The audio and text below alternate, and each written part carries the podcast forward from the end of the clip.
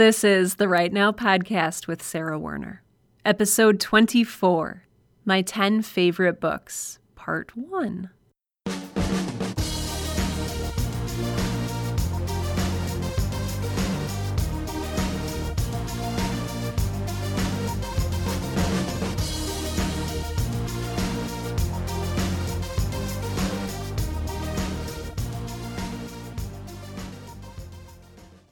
Welcome to Write Now, the podcast that helps aspiring writers to find the time, energy, and courage you need to pursue your passion and to write every day. I'm your host, Sarah Werner. And oh, this week. what a week this has been. It's only Wednesday. And yes, I am recording this episode on a Wednesday, even though it was supposed to come out on Monday. That, in part, might tell you what kind of week it has been. It's not that work is overloading me more than usual. In fact, for once I'm actually kind of in a good place at work with my with my workload. But when we talk about that work-life writing balance, life is getting probably about three-fourths of the pie right now. Several years ago, I made the conscious decision to live my life explicitly for other people. I did this for personal reasons. Maybe I'll get into that in another episode, but what that has meant for me is using a large part of my time to help other people, which again is something that I want and chose to do. But there's never a shortage of people who need help. To my knowledge, there never has been, and likely never will be, a point in time in which the universe just says, Well, hey, I think I've got it from here. Hunger, not a big deal. Climate change, pa, on top of it. Suffering and misery and sickness, it's all done. There's a couple of reactions that a person could have to this. One of them being, well, you're never to help everyone. You can't. You're physically a limited being with very limited funds and limited time. So why even bother helping out at all? But I've tried that, and I think that I've learned that I'm not one of those people who can just stand idly by. I need to be doing things for other people. I need to be helping. I need to be in the action, bailing water out of the boat, figuratively or literally. Otherwise, my life simply is not satisfying or fulfilling to me. Maybe you've felt that way too. It's one of the reasons that I write. I've had a lot of experiences in my life, as I'm sure you have as well. Some of those experiences I want to translate into story, to share with others, and to let them know that they're not alone. They're not as alone as they think they are, just as I thought I was so alone as I was going through some of these things. It's one of the reasons that I do so much stuff in my free time. It's one of the reasons that I agreed to serve as president of my church. It's one of the reasons that I volunteer at the Humane Society. It's one of the reasons that I podcast.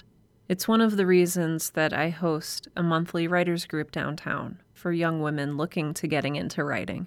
It's one of the reasons that I do leadership workshops with the local YWCA for girls who are growing up in a world that is sometimes scary and bullying and mean and judgmental. This is all worthy stuff. But just because it's worthy doesn't mean that it's automatically balanced.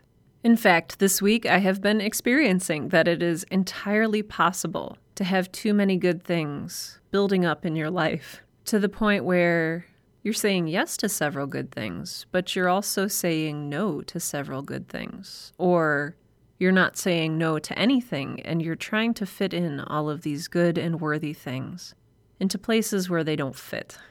There comes a point where you may feel that the needs of the world outweigh the needs of your job or your family or your writing project.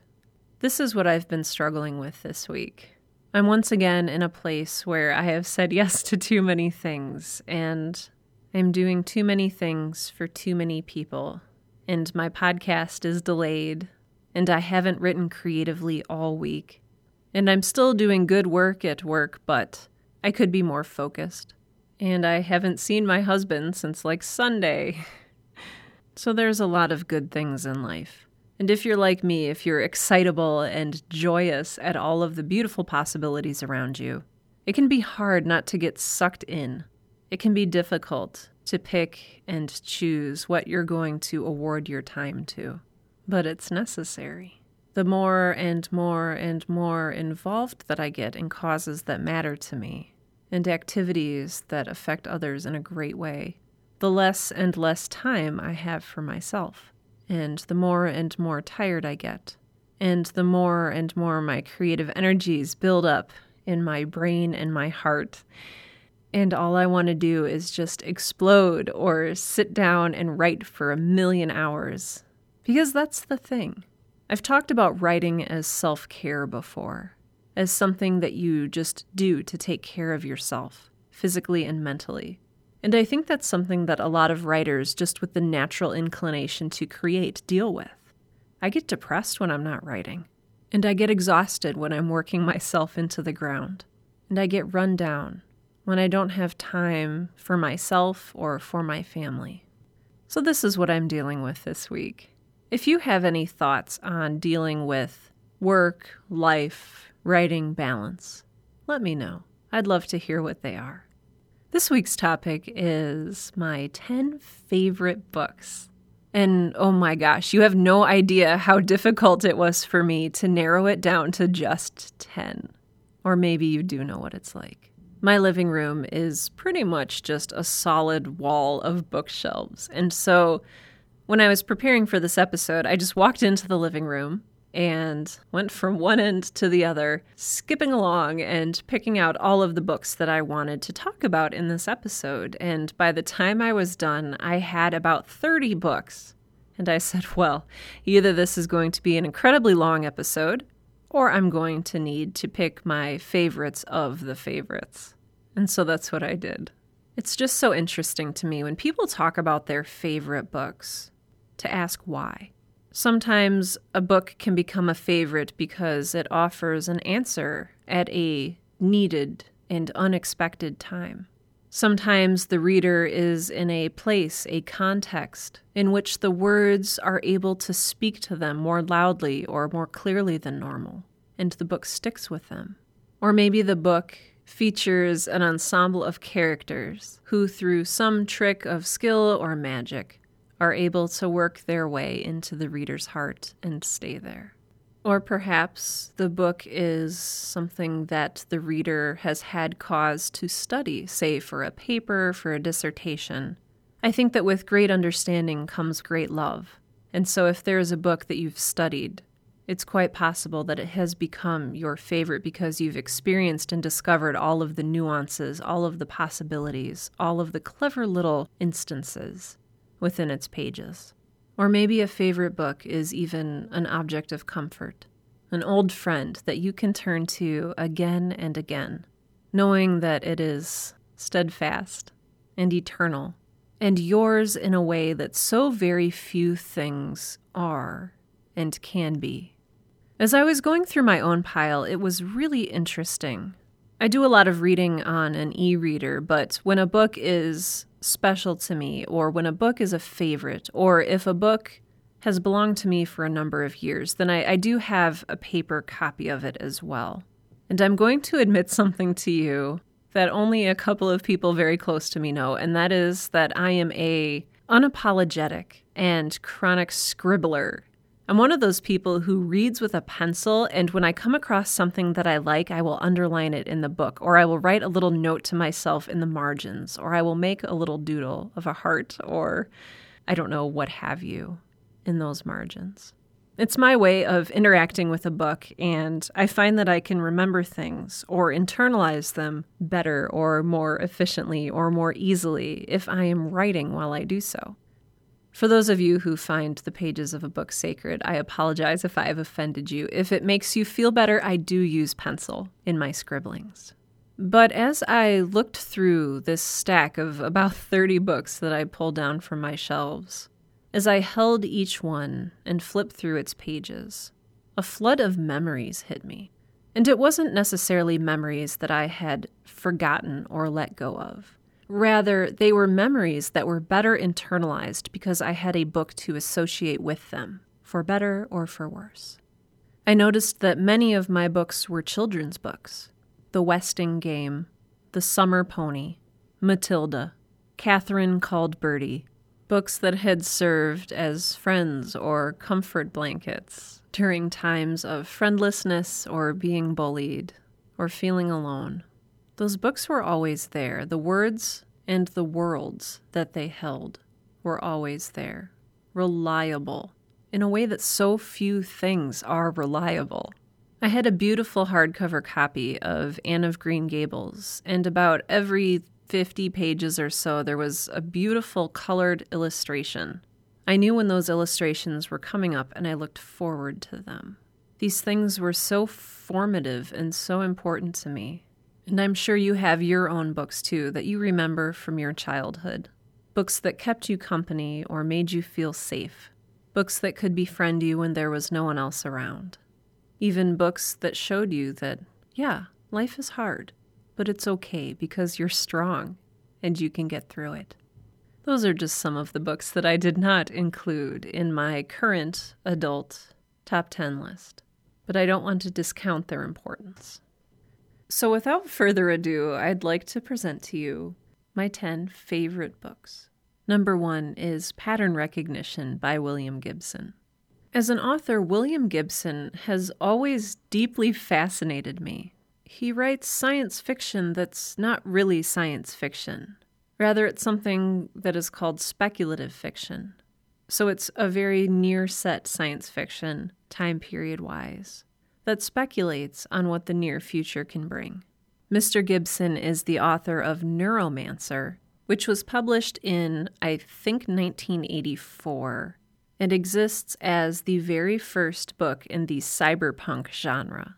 This may be just me, but I give William Gibson credit for inventing cyberpunk, which has gained popularity in pop culture with movies such as The Matrix, which you may have heard of, and which I believe was very strongly influenced by Neuromancer.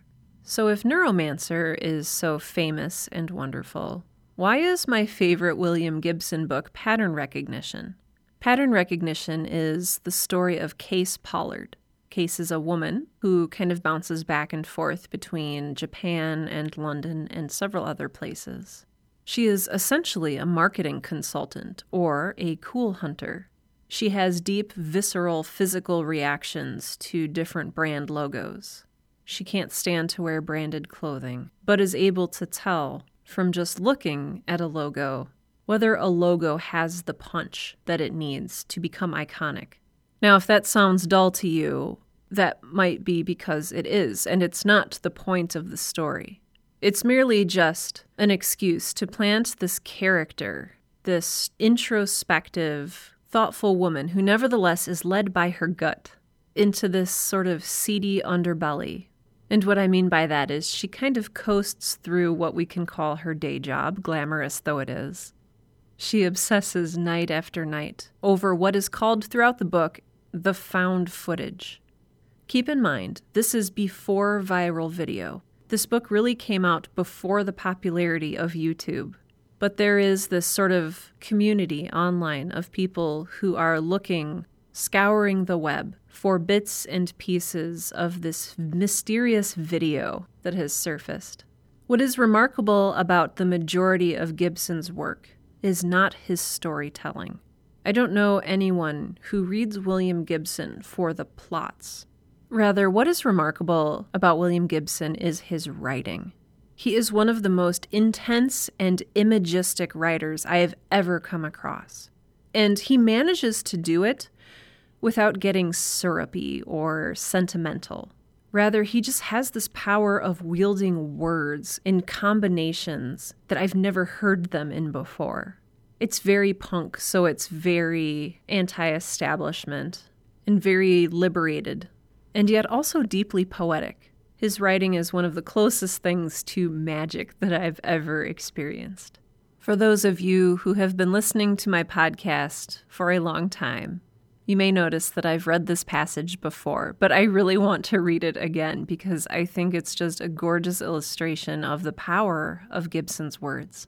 So I'm going to read just the first paragraph of Pattern Recognition by William Gibson. Five hours New York jet lag, and Cayce Pollard wakes in Camden Town to the dire and ever circling wolves of disrupted circadian rhythm. It is that flat and spectral non hour, awash in limbic tides, brainstem stirring fitfully, flashing inappropriate reptilian demands for sex, food, sedation, all of the above, and none really an option right now. Not even food, as Damien's new kitchen is as devoid of edible content as its designer's display windows in Camden High Street. Very handsome, the upper cabinets faced in canary yellow laminate, the lower with lacquered, unstained apple ply. Very clean, and almost entirely empty, save for a carton containing two dry pucks of Weetabix and some loose packets of herbal tea. Nothing at all in the German fridge, so new that its interior smells only of cold and long chain monomers. Episode 4 of this podcast was about how much I love surprises, whether they occur when I'm writing or, as it happened with this book, when I was reading. I think every once in a while we tend to hit a dead end where we say, Oh, I've seen it all, or I've read it all. There's nothing new under the sun. There's nothing left to surprise me. This book came to me at a time when I was feeling just that, and even reading that first opening paragraph for that first chapter made me realize that I hadn't seen it all, I hadn't heard it all, and I certainly had not read it all. This was something new and delightful, and every word was a new discovery in the way that it related to the words preceding it, and in the way that it worked with the words in the surrounding paragraph to convey a larger image. I love pattern recognition. It's one of those books that I keep near the side of my bed. I purchased a separate copy for my e reader so that I can have it with me wherever I go, in case I need to remember what it feels like to be pleasantly surprised and fall deeply in love with words and the use and the poetry and just the magic that they can create. And yes, the margins of my copy of pattern recognition are certainly full of little notes and explanations and realizations. Second on my list is Rebecca by Daphne du Maurier. I picked up my copy of Rebecca, which is still the copy that I have to this day, from a library book sale for 10 cents. It's the cheap mass market paperback edition with sort of folds of red velvet draped across the front, and the name Rebecca scrawled across it in sort of a 1980s era romance. But it is not a 1980s romance, as cheap and cheesy as this cover looks. In fact, I don't even know why I first picked this book up at the book sale, other than it was sort of my custom to buy every single book I could afford and fit into my backpack every time a library book sale came along. Rebecca is not a romance. And I didn't know this when I first started reading it. I actually thought it was a romance, and I was like, well, I'm bored, I'll give this a try. And within the first couple pages, I was completely absorbed. My breath was taken away by the strength of the writing and the magnetism of the imagery. I felt like I was literally being pulled into the pages of this novel and that it was speaking to something very deep within me. If you've read Rebecca, you know what this feeling is. Rebecca is the story of a character who remains nameless throughout, which is something I didn't notice until I was almost done with the book. And I said, This book is about, wait, what's her name? She's never named. She's a younger woman who marries an older man whose first wife, Rebecca, is gone and yet still holds a sort of power in her absence over the household. It takes place in, I believe, the late 1930s or the early 1940s. And even if you're not a fan of books from that era, even if you have more modern tastes, I promise you, it's retained its readability. It is immersive and elegant. It's haunting. Not only because it is a sort of gothic sort of novel, but because the images stay with you and the ideas remain with you long after you're done reading it. I'm a very firm believer in no spoilers, and so I won't tell you anything more than that. I will, however, advise you perhaps not to see the movie. This has been one of my favorite books for years and years, and I finally saw the movie, which was directed by Alfred Hitchcock. And so I was like, "Oh my gosh, I'm in for a treat." And, you know, as as it usually happens, even with such a masterful director, it never quite matches up with the grand things you imagine when you're reading. So, read the book. Let me know what you think. I hope you love it. Book number 3 is The Fire Next Time by James Baldwin. First published in 1963, it was, I believe, a crucial piece of work in the emerging civil rights movement. The book, or at least my version of the book, is broken up into two parts. The first is a letter from James Baldwin to his nephew, also named James. And the second part is an open letter, a little bit more autobiographical, and is sort of a testimony to Baldwin's growing up in Harlem and the social injustices that he saw there. This is a very slim volume. It's only it's only 106 pages and has large margins, but it is without a doubt the most powerfully written book I have ever read in my life. Sometimes when I forget why I love to write and why I love to read, and sometimes when I forget that words can wield immense power, I turn to this book and I even just read the first couple pages. And then I remember the effect that words can have on your mind and your heart. I think one of the things that resonates most strongly with me, and this is purely personal, is that it reads almost like a sermon. It has that special use of repetition and passion and fire that have a special meaning for me. I'll read you a very brief passage for an example, and I want you to listen for, for the repetition and the power that that repetition can lend. He says to his nephew, For this is your home, my friend. Do not be driven from it. Great men have done great things here, and will again, and we can make America what America must become. It will be hard, James, but you come from sturdy peasant stock men who picked cotton and dammed rivers and built railroads, and, in the teeth of the most terrifying odds, achieved an unassailable and monumental dignity. There is a lot to learn from this book, not only about social injustice, but about how to structure words and sentences more powerfully. There is a sort of spoken chant beneath the written words which lends them great power. I highly recommend this book to anyone who is interested in becoming a more powerful writer or anyone who is interested in writing words that will be spoken out loud.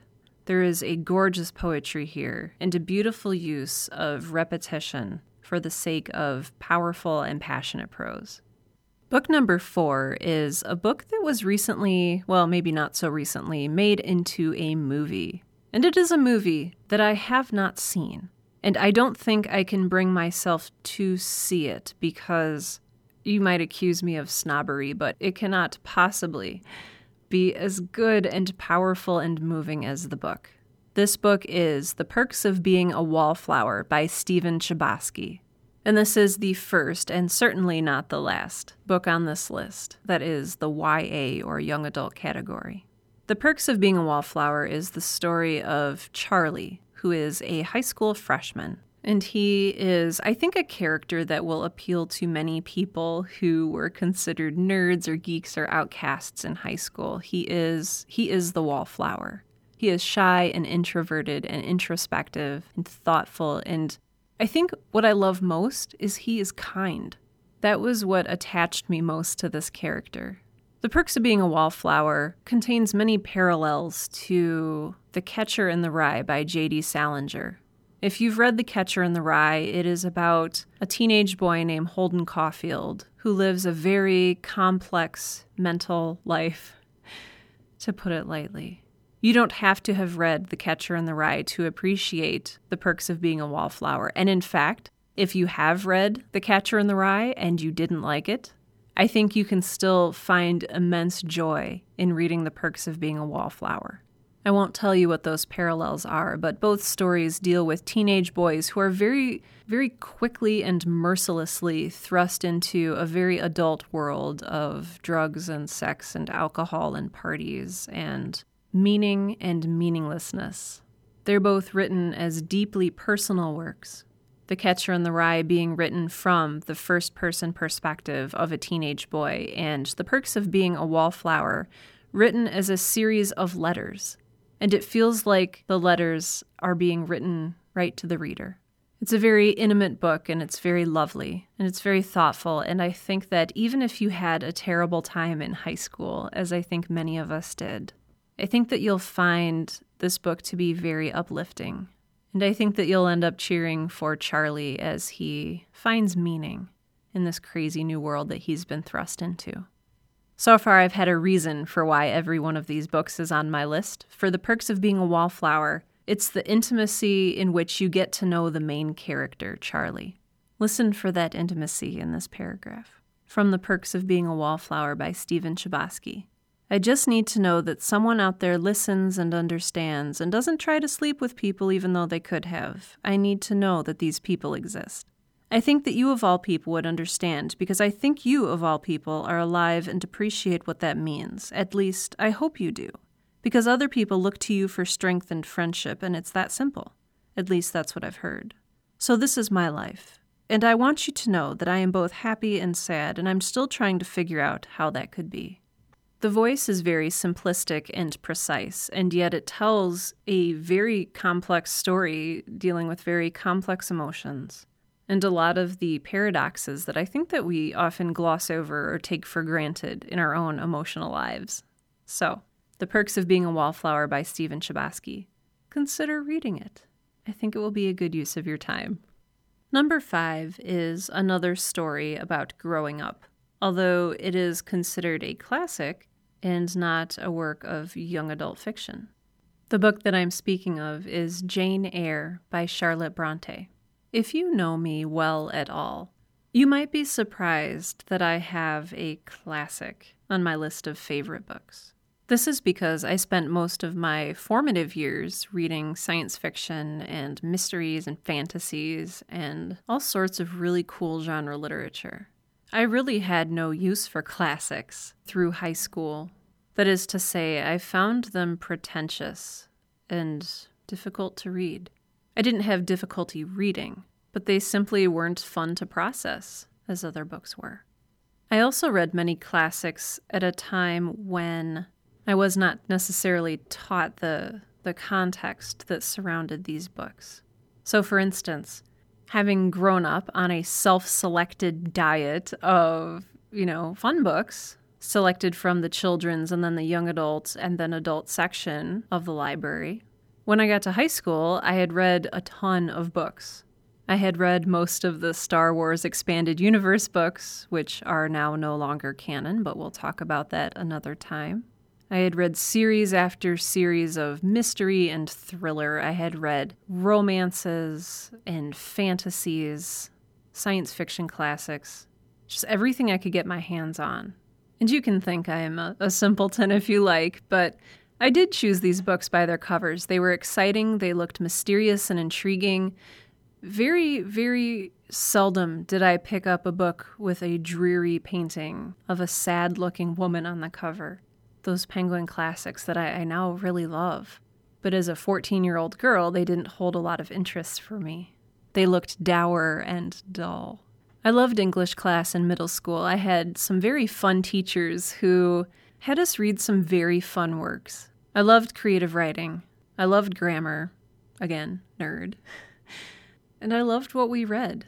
But then, my first year of high school, I remember we sat down, and the very first thing that we had to read was Romeo and Juliet by Shakespeare, which is, you know, very common and very standard for an early high school education. The thing was, I had never read anything like it before, I knew nothing of the period in which it was written, and I did not understand at that time in my life that syntax and uh, colloquial expressions were different during the 16th century. I wanted to understand what I was reading, but I just grew frustrated. I didn't understand how the people were talking, and it was kind of taken for granted that since I was in sort of advanced classes, that it would not need to be explained to me. I don't know, maybe I am exposing myself as a huge idiot. I mean, everyone knows the story of Romeo and Juliet, and so I was kind of able to hobble along and not necessarily fake it, but fill in the gaps of my understanding with what I knew of the story. I was so elated when we finished with Romeo and Juliet, and so dismayed when we moved on to Thomas Hardy. We read Tess of the D'Urbervilles, which, I can now appreciate, like knowing the context behind it and such. But if again, if you print, if you present that novel to a young girl who is used to reading just simply modern pop culture fiction, I think there's a little education that needs to go behind that, like understanding that the reason Thomas Hardy wrote in such long, unending sentences is because he was following a German style of writing. And the reason that Tess did so and so and was so very passive was because of the time that she lived in and what was expected and the examples that were being set for her, etc., etc. I won't go into every single book that was foisted upon me through my high school education, but suffice to say that by the time I graduated from high school, I hated English class. I still loved writing, and I wrote all the time for myself but I was really turned off to the idea of classic literature. It was frustrating, and my mind couldn't sink its claws into the words as it could with language that I was more familiar with. That's not to say I didn't try. I read every single one of those books. In fact, when I got to college, I enrolled in a Shakespeare class because I said, you know what? I'm going to conquer this. I'm finally going to understand Shakespeare. And then, to my dismay, the class ended up more just being a bunch of theater people who were like, oh, I love this passage in Richard III, blah, blah, blah, blah, blah.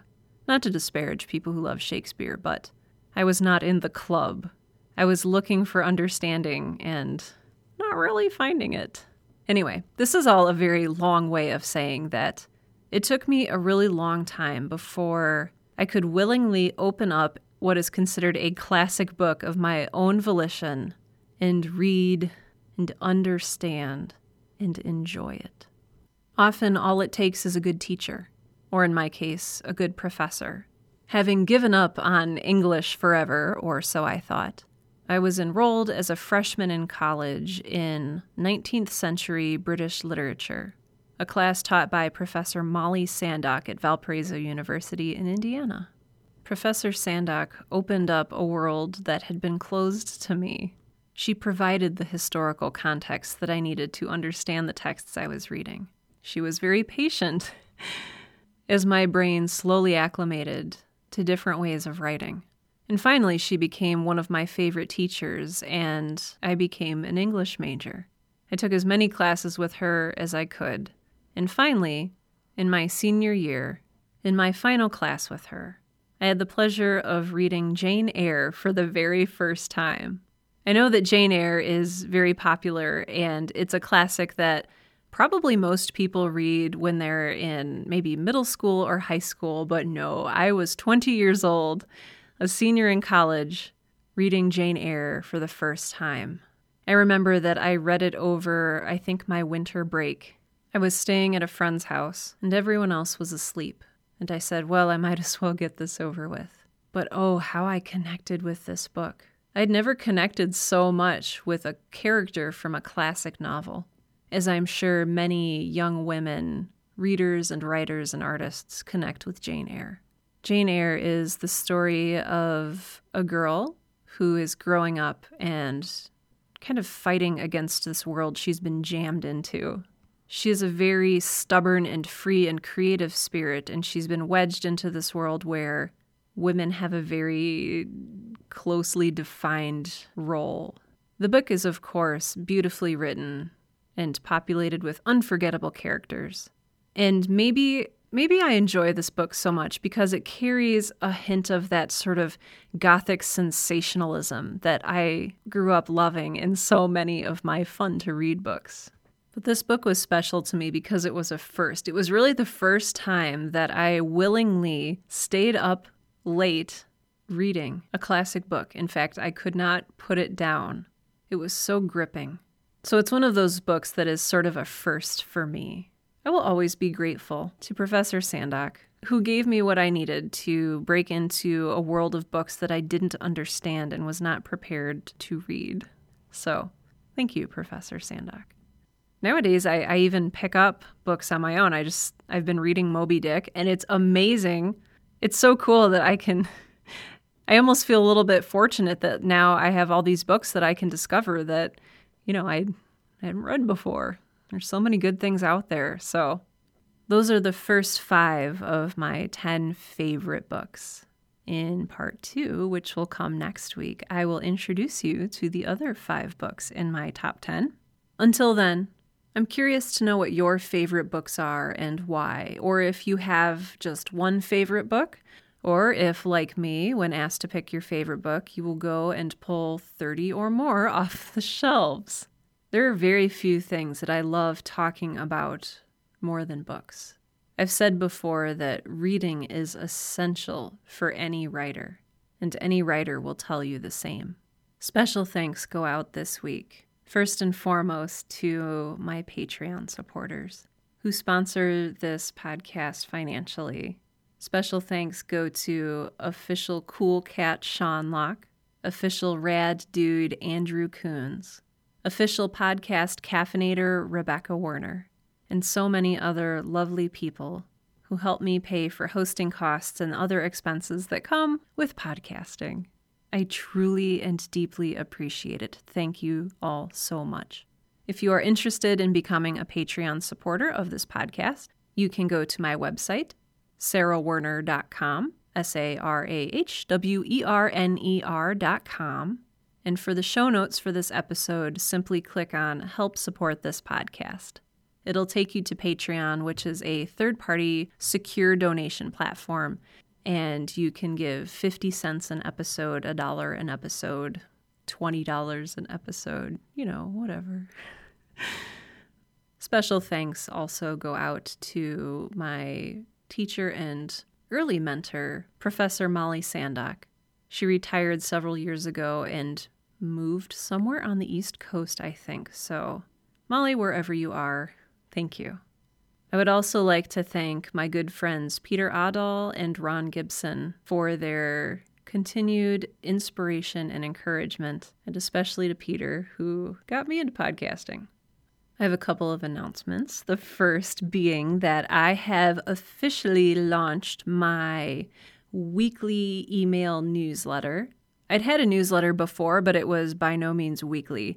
Uh, it is now a weekly thing and will contain inspirational tidbits and quotes and advice on writing that you will not get from this podcast alone. So, if you want to subscribe to my email newsletter and get an email in your inbox every Wednesday morning, go ahead to sarahwerner.com and there's a couple of ways you can sign up for it. You can scroll all the way down to the bottom of the website where you'll get a little pop up box that asks for your email address. You can also type your email address into the black bar at the top of my website, or you can navigate to my contact page where there is a line of text that's actually a link that encourages you to sign up for my email newsletter. So please do that if you haven't already. It'll just give you some great bonus content that, again, you won't get from just listening to the podcast. Speaking of podcasting, I'm excited to announce the launch of uh, the sister podcast to the Write Now podcast, which is called Coffee Break. Coffee Break is something new that I'm trying, and it is an interview series in which I have conversations, very casual conversations with other creatives, other writers, people of inspiration, people I esteem. Uh, hopefully, those conversations will be enjoyable for you. They'll be available in the same feed as the Write Now podcast. And so you can download them, you can subscribe to my feed and get both podcasts, or you can kind of pick and choose which episodes you like. So look for that uh, coming up. Finally, if you have any questions for me, if you want to share with me your favorite books and why, please do contact me. I love getting email, I love getting form submissions from people. Um, you can email me at hello at sarahwerner.com, or you can navigate to my website and go to the contact page where you can fill out a form that'll ask for your name, email, and a brief slash not brief message. Not sure what the character limit is there, but I think you can type for quite some time. And so um, please feel free to use either those, either of those as an option for getting in touch with me. I would love to hear from you. Until next time, in which I will share with you part two of my top 10 favorite books. Until then, this has been the Write Now Podcast, the podcast that helps aspiring writers to find the time, energy, and courage you need to pursue your passion and to write every day. I'm Sarah Werner, and I love books.